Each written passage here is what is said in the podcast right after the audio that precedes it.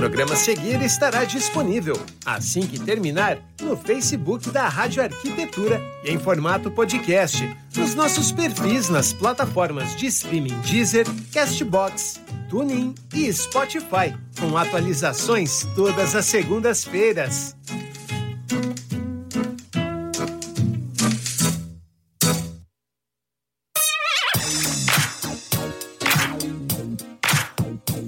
Rádio Arquitetura, Rádio das Mentes Criativas. Uma ótima tarde para você, conectado aqui em radioarquitetura.com.br, nesta tarde de segunda-feira, 18 de abril de 2022. Agora 16 horas e 2 minutos. Uma tarde de segunda-feira que finalmente né, ficou ensolarada depois aí de um período nublado na Grande Porto Alegre. A temperatura nesse instante em 25 graus e 9 décimos. Está começando mais uma edição do programa Arquitetos e Amigos On the Road. Lembrando que você pode acompanhar a nossa programação pelo site em radioarquitetura.com.br, no aplicativo Radiosnet, também através do Facebook e do YouTube, onde você pode inclusive interagir com a gente ali no chat. Também pelo WhatsApp 5198211 9741.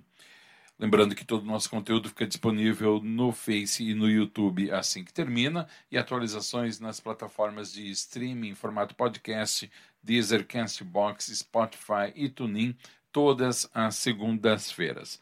Programa Arquitetos e Amigos on the Road, que tem a apresentação da nossa querida Juliana Trufelli, lá em Lima, no Peru, que hoje recebe para conversar com a gente a arquiteta e urbanista Ana Paula de Oliveira Post, ela que está em Maslaus, ah, será que eu falei certo? A Ju me mandou um áudio ali, eu acho que eu falei certo, azar também, né? Porque ela vai me perdoar, porque a Holanda, Juliana, tu que já está me ouvindo na tela, a Holanda mora no meu coração e eu nem sei porquê, Juliana. As pessoas me perguntam, que, que país da Europa tu quer? Holanda.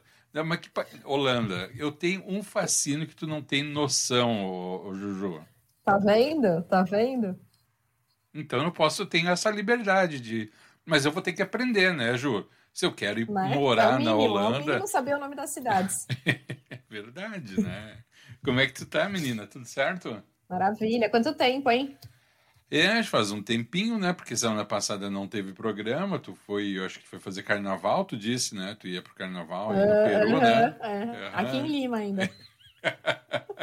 ah, deve ser melhor que o Carnaval da Holanda, vou te dizer, porque depois nós vamos apertar para essa convidada se rola uns bloquinhos lá na, na Holanda, hein? Que tal, hein, Juju? Ai, ai. Vamos botar ela na tela. Vamos botar ela aqui uhum. na tela para conversar com a gente e trazer todas as informações sobre os Países Baixos. Ana Paula Duarte de Oliveira Post. Deixa eu colocar aqui, tirar do mudo. Boa tarde, Ana. Boa tarde, está me, está me ouvindo bem? Ouvindo perfeitamente. Ah, então tá joia. Aqui já é boa noite. É, eu ia perguntar, aí já é boa noite, né?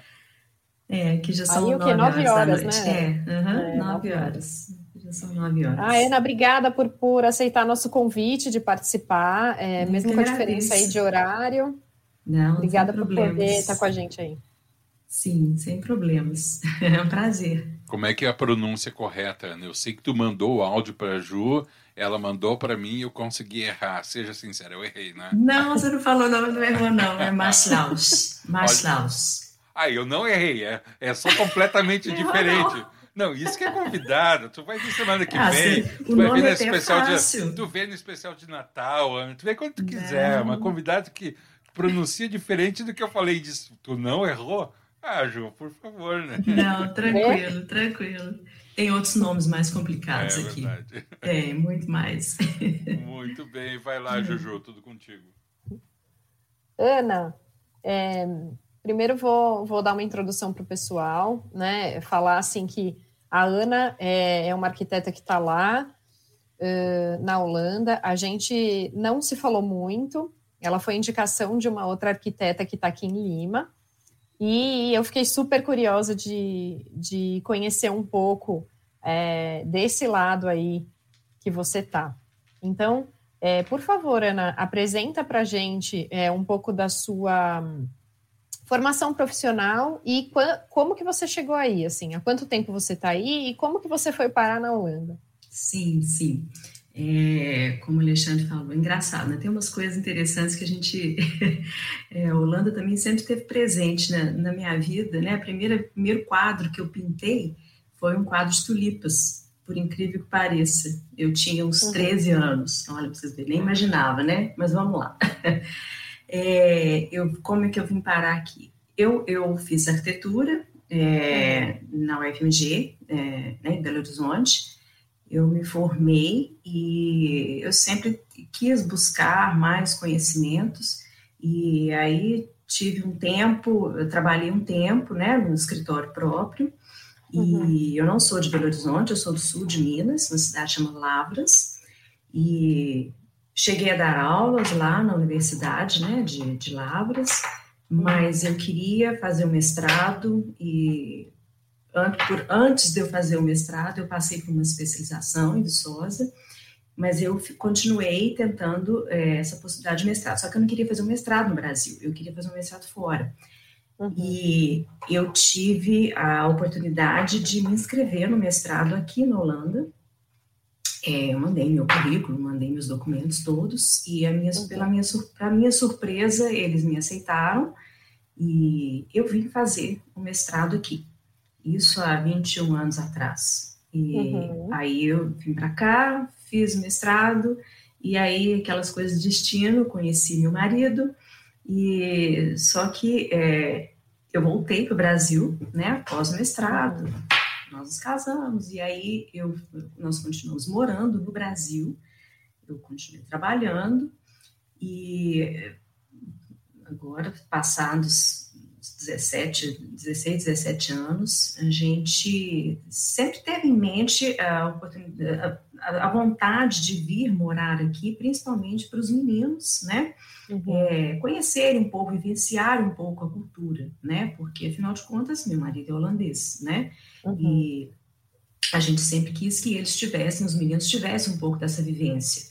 E aí, com essa história da, no início da pandemia, a gente começou a conversar seriamente sobre vir morar aqui na Holanda, e em 2019, né? E aí uhum. até que ele veio fazer um curso aqui e falou, vamos, pode vir, vem para cá. E eu cheia de serviço, cheia de projetos, como é que vai, né? Uhum. Mas é, tudo se ajeita, né? A gente só não pode né, estressar. Então tudo se ajeitou, eu consegui uhum. me organizar e em 2019 a gente se mudou para cá. E porque aqui, né, em Maslaus, eu, apesar de eu ter estudado, quando eu morei aqui, eu, eu não morei nessa cidade, eu morei em Roterdã, e numa uhum. outra cidade, essa é um nome mais difícil, né? Chama Varnien. Uhum. Tudo pode ficar pior, e... né? pode ficar pior, pode ficar pior. Tem Schreiveninha. Isso foi um xingamento, foi um palavrão, por favor. Não, não foi, não te xinguei. é uma praia daqui de perto. Mas, enfim, é... aí a gente veio para cá porque é, os pais do meu marido moram aqui em Maslaus e a gente achou uhum. mais interessante até para os meninos porque é uma cidadezinha é, muito pequena, uma cidade é, é incrível aqui, é uma cidade que tem 33 mil habitantes, mas Nossa. uma infraestrutura, uma infraestrutura de, de uma cidade grande. Tem teatro, tem uma biblioteca fantástica, um teatro fantástico tem um centro uhum. comercial maravilhoso, tem toda uma tecnologia na cidade, tem todo um desenvolvimento urbanístico da cidade, fantástico. É, é assim, é de encher os olhos mesmo. E a gente é, resolveu ficar aqui porque era mais calmo, porque morar uhum. em Roterdã, que é, é uma cidade que eu tenho dentro do meu coração, eu acho uma cidade fantástica, fantástica em todos os sentidos, né? É, é, é os meninos não gostaram muito de morar lá, porque é uma cidade grande. E é. eu venho de uma cidade do sul de Minas, uma cidade pequena, uma cidade uhum. de 120 mil habitantes, mas uma cidade, né, padrão Brasil, uma cidade pequena. Uhum. E aí a gente resolveu ficar aqui em Maslaus. E aqui estamos felizes. é uma cidade muito tranquila. E uhum. o, o que acontece aqui no Holanda é que é, o que, que a gente vê né, em, em, em relação ao Brasil, apesar de ser uma cidade pequena. Você tem transporte público que funciona. Você tem uma infraestrutura urbana que funciona, você tem serviços que funcionam. Para dar um exemplo, eu, eu precisava de me registrar na prefeitura como moradora daqui, né? Uhum. É, eu gastei 15 minutos. Eu entrei na prefeitura, marquei hora, entrei na uhum. prefeitura, uhum. gastei 15 minutos a burocracia é muito menor, muito menor. Uhum. Então, é assim, você leva seu documento, eles tiram cópia, não tem essa história de autenticar daqui e pegar assinatura dali daqui, não. Pronto, aqui, eu tiro cópia, já está aqui, uhum. já conferi que sou original, tranquilo. Ana, então. e de curiosidade, qual foi o seu mestrado, assim? O que, que você se especializou na arquitetura? Quando eu fiz o mestrado, eu fiz em é, Urban Environmental Management, é, Bacana. Né, gerenciamento ambiental urbano. Isso, que e ano que foi? Isso foi em 2000, eu finalizei em 2001. 2001. Nossa, que legal, né? Porque 2001. essa área, hoje em dia, essa área está é, tá muito assim em alta, é uma área que todo mundo fala, mas há, há 20 anos atrás, né? Eu acho já que era, era muito... muito... Já era muito procurado aqui. Já é? era muito procurado né? A história. A Europa está muito na frente da gente, né? Frente. Nessa questão. Não, não digo a Europa sim, mas especialmente a Holanda está muito na frente nessa questão né, ambiental, muito uhum. à frente. E quando eu voltei para o Brasil, eu precisava de registrar o diploma. É, não tinha curso, não tinha. Lá na UFMG, eles não sabiam como é, registrar. Uhum. É, eu acabei indo para engenharia sanitária. Nada a ver, mas Nada foi ver. o único lugar que eles conseguiram me encaixar para registrar o diploma. Olha para você ver. E hoje a gente tem cursos, né, de cursos normais, cursos superiores de, de é, engenharia ambiental, de, de gerenciamento ambiental. Né? gerenciamento. Isso. É, bacana. Ana, e aí você abriu um escritório, quando você estava no Brasil, você abriu um escritório, mas qual era a especialidade do seu escritório? Você fazia projeto, era residencial, era o quê? Projetos como, como um escritório de arquitetura normal, projetos de interiores, projetos de projetos de residência, de residências, de, de, né, de edificações, uhum. projetos comerciais, projetos corporativos, né? Mas é, eu sempre tive aquele gostinho de lecionar. Então eu uhum. sempre procurei uma forma de estar dentro de uma de uma instituição de ensino. E eu dei uhum. aula muitos anos é, desde então, né, desde praticamente quando eu formei, é, eu comecei a dar aulas né, no curso de arquitetura. Uhum. Primeiro dei aula num curso de, olha só, né, de agronomia e engenharia agrícola, que era o que tinha, dei aula de desenho né, arquitetônico, que uhum. era o uhum. curso que tinha na Universidade é, Federal de Lavras, né, na minha cidade. Mas depois eu fui trabalhar em Aracaju, fui dar aulas na Universidade, na Universidade Tiradentes, é, uhum. Fiquei lá seis anos e meio, dei aula muito tempo, fui, participei da coordenação do, do curso, né? eu fui coordenadora do curso uhum. é, de lá. E, e aí, assim, milhões de, de tipos diferentes de aulas, você pode imaginar, né? Seis anos e meio. Uhum. Depois eu, eu voltei para Lavras e coincidiu de abrir um curso de arquitetura numa instituição privada. E uhum. me chamaram para para dar aulas e eu fiquei lá, né? Acabei entrando para coordenação também do curso e, e, fiquei lá, fiquei um tempinho muito uhum. bom e, e, pronto. Acabei parando de dar aula porque eu conciliava escritório com as aulas e chegou um ponto que conciliar escritório, aulas, filhos, marido não dá. Então você tem que escolher é. uma coisa para não ficar louca, né? Aí e Ana, quando você quando você chegou aí na Holanda, é, é, você estudou há um tempo atrás e chegou num momento, vamos dizer assim, é, histórico, né, mundial, que sim, ninguém sim. nunca passou. Então, uhum. É, considerando já todas as dificuldades que você é, encontra quando você sai do Brasil, né? É, não importa para que país a gente tem a questão da língua, a questão, sim, até, sim. até se a gente fala Portugal, falar ah, em Portugal se fala português, mas é Não, é diferente também, é um português totalmente diferente do que a gente fala, né? Uhum. Então tem a questão da língua, tem a questão da cultura, tem a questão do clima, sim, é, a questão da profissão, adaptação dos filhos. Então, tem um X, um monte de coisa que você tem que considerar, né? Uhum. E aí, mesmo você tendo feito já essa ponte é, alguns anos atrás, quando você chega em 2019, no meio da pandemia, né? Assim, perto de, de, de todo o caos que a gente passou, uh, como que você se reestruturou profissionalmente? O que que hoje você trabalha com o que aí? Você consegue dar aula? Você abriu um escritório? Você tem seu escritório no Brasil e é online? Conta para gente como que você tá no mundo da arquitetura ainda. Olha, a primeira coisa é que eu saí do Brasil no, no início, né? Vamos dizer assim, no início da pandemia, todo mundo em lockdown, e eu tive que me adaptar com todo mundo, então eu saí com projetos é, semi-finalizados, outros semi-iniciados. recém-iniciados, e graças à tecnologia, graças à internet, eu consegui trazer tudo para cá, né? Eu mudei para cá e continuei trabalhando online no Brasil, né? Uhum. Assim. E num primeiro momento, eu não pensei em abrir escritório aqui, não pensei em nada. Então, assim, foi um ano muito complicado para todo mundo. Então, a gente, a primeira preocupação nossa era é, se adaptar, né, às novas, uh, ao, novo estilo de vida, né, um novo país, se adaptar principalmente com as crianças. E uhum. depois, e, de, aliás, não foi nem depois, concomitantemente, a gente é, tinha que continuar com os trabalhos que estavam desenvolvendo. Eu não podia parar. Então, eu claro. fui trabalhando tudo junto e a, a pandemia deixa, deixou a gente muito em casa, então a gente não tinha muito como distrair. Então, isso foi, por um lado, foi bom, porque você é, fazia suas coisas que tinham que ser feitas, mesmo as, as atividades diárias, dava assistência, né, que tinha que dar para os filhos, né, tudo mais, e tinha o tempo para poder trabalhar.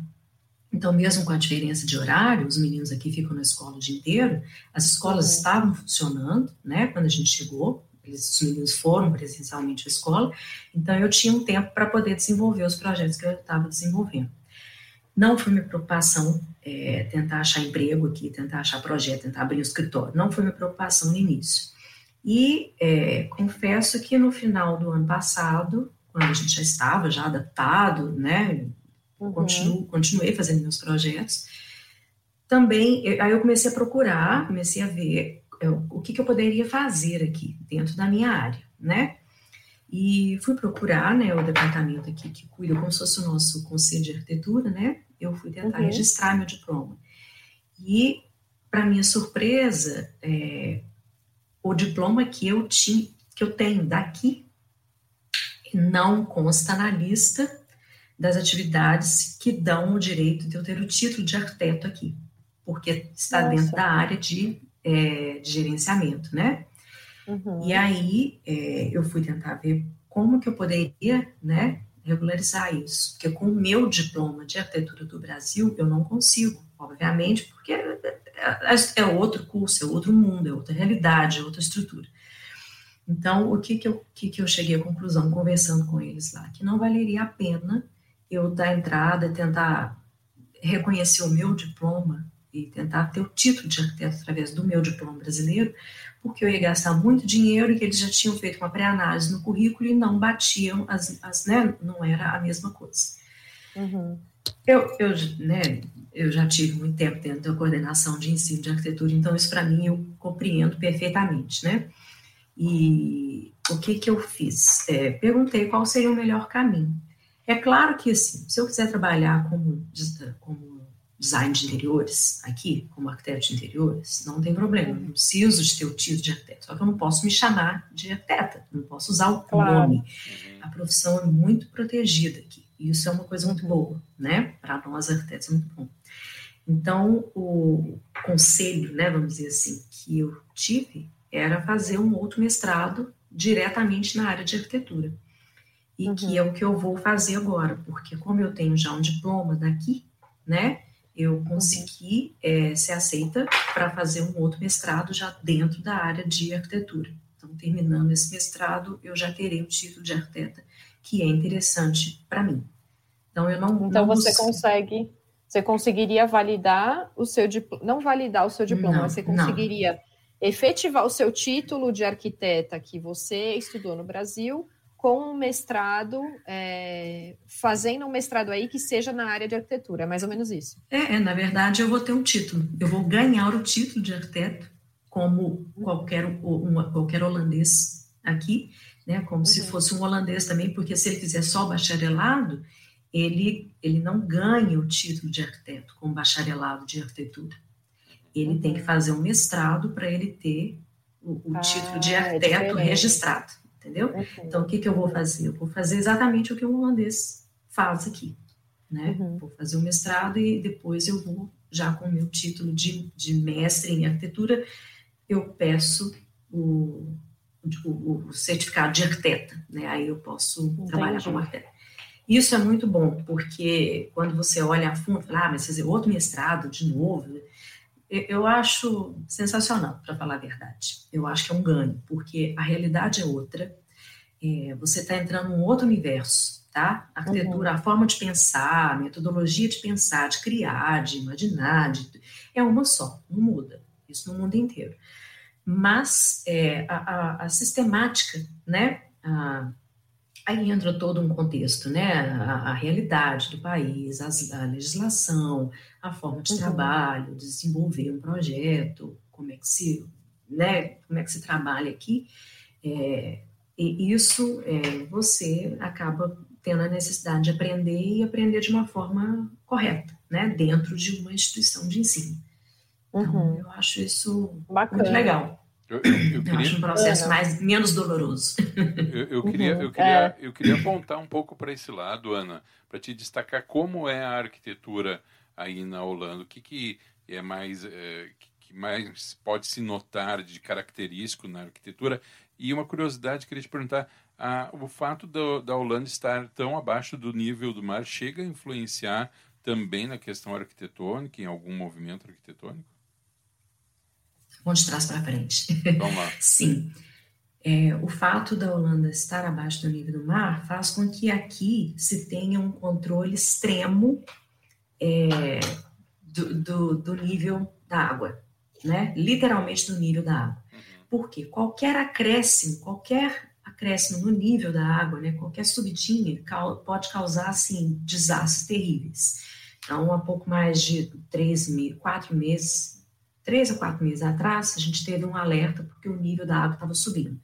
Existe um, um, um, posso chamar de uma organização aqui, né, claro, governamental, que controla o nível das águas né, do, do país inteiro. Então, eles monitoram constantemente, porque se subir 30 centímetros já é, um, é muito preocupante. Pode alagar bastante, bastante área, muitas uhum. áreas aqui do país. Então, por isso, é, aí vou aí ligando isso à arquitetura, é, se tem um controle construtivo muito grande né, da, do território.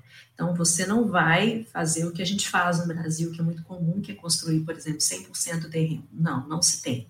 Então, aí eu vou aliar agora também. A, a, a arquitetura, ela está é, ligada a esse controle ambiental, desse controle, a esse controle das águas, ao, ao controle completo do, do ambiente onde você está trabalhando. Então, você não, não pode aprovar um projeto se você não, não atende todos os requisitos básicos de segurança, uhum. né? Para você não, não fazer o que a gente faz, constrói, pega o habite e depois vai e cimenta tudo, porque não gosta uhum. que apareça formiga e minhoca no quintal, né? E isso não tem aqui. Isso tem um controle muito rígido, porque senão o país desaba né? Uhum. O país entra em colapso. Então, existe um controle muito grande. E aí, ligando a questão ambiental, né, que eu estudei há muitos anos atrás, uhum. a gente vê também que é, esse controle da natureza permite um certo equilíbrio, né? Que é, você tem aqui um controle extremo. Eu vejo aqui de, de, de, de, de todo mês tem uma equipe da prefeitura que passa e corta as plantas, porque aquelas ali são daquela época. Então, as outras que vão nascer, elas não podem ficar sufocadas por aquelas plantas que, que já estão quase morrendo, que vão durar assim um mês, dois meses. Então, e isso daí vai trazer é, abelhas, vai trazer borboletas, vai trazer é, mosquito disso, mosquito daquilo, os insetos todos vão, vão, vão, vão, vão estar ali interagindo. Então, assim, tem, tem um controle, eu estou dando um exemplo muito simples, assim, mas é para ver, um, tem um controle biológico muito grande, né, é, sobre a natureza. Então, é, não é que eu, eu fico ali, né, é, não pode acontecer, aqui eu não posso plantar isso, não posso plantar aqui, em alguns lugares você não pode. É, mas o que, que a gente vê? A natureza, ela tá, você passa nos lugares, você vê é, aquela, uma, uma aflorada né, acontecendo de, da, da, mesma maneira que acontecia há muitos anos atrás. Então, houve uma recuperação ambiental muito grande por conta desse controle rígido do ambiente uhum. natural. E, então, uma coisa vai puxar na outra, porque a gente vive em equilíbrio, né? Então, não é só o controle da água, é o controle da água, a forma de se construir, onde que você vai construir. Tanto é que aqui tem um controle né, desculpa, tem um, tem um déficit é, habitacional muito grande, porque você não pode col colocar um edifício do lado do outro. Você tem que, você pode construir né, as casas uma coladas à outra, né? As casas uhum. geminadas, mas você tem que ter um, um determinado percentual construtivo a ser observado para você ter área de permeabilização, você ter a natureza, para você não perder esse equilíbrio. Então, é, é muito uhum. sério. Vou te falar que é, eu, eu, quando saí do Brasil, eu tinha uma visão, assim, com relação a isso, é, que eu achava que, que a gente no Brasil estava muito defasado. Acho que a gente é muito defasado com relação a alguns lugares, claro. É, mas eu vou te falar que hoje, morando aqui no Peru, eu posso te dizer que o Brasil está, assim, anos-luz à frente daqui, sabe? É, aqui, sim, eu estou vendo a, as construções de, de edifícios, por exemplo, sabe, como é, você conhece o Flamengo no Rio de Janeiro? A, a, lembrança que eu tenho do Flamengo no Rio de Janeiro é assim: é, é, aquele monte de construção de prédio antigo, um colado no outro, uhum. sem recuo nenhum. Então, uhum. é, é, uma coisa colada na outra, e você não tem iluminação, é, fica úmido, fica escuro, uhum. né? Uhum. A permeabilidade também não existe, porque é só construção, não tem, não tem gramado, não tem nada, área permeável. Sim, sim. Em São Paulo, isso já é muito, isso já é muito trabalhado. Eu trabalhei na, no, na, na, área imobiliária e, é, e assim, a gente tem que seguir, é super rígido já. Aqui eu tô vendo assim que daqui uns 10, 15 anos, se não, se não pensarem nisso, vai virar o Flamengo, sabe? Vai ter muito problema. Porque, e é triste, né? Você vê que né, a gente já está. Tem tanto é, avanço, é, mas... tem tanta coisa tecnológica e que não. Olha, a gente tem um conhecimento. É, é, no Brasil, a gente tem tecnologia e tem conhecimento, tá? Isso tem mesmo, porque o que é produzido nas universidades sai. É, a gente tem pessoas excelentes, né, que, que têm o conhecimento. O problema é, por exemplo, eu venho de uma cidade pequena, posso dizer lá, é, você vai, aprova o projeto, a rigidez não é tão grande assim, né? Você tem um código de obras a ser seguido, mas o que acontece é que esse código de obras e, e esse zoneamento, ele não é feito é, de acordo com a realidade da cidade.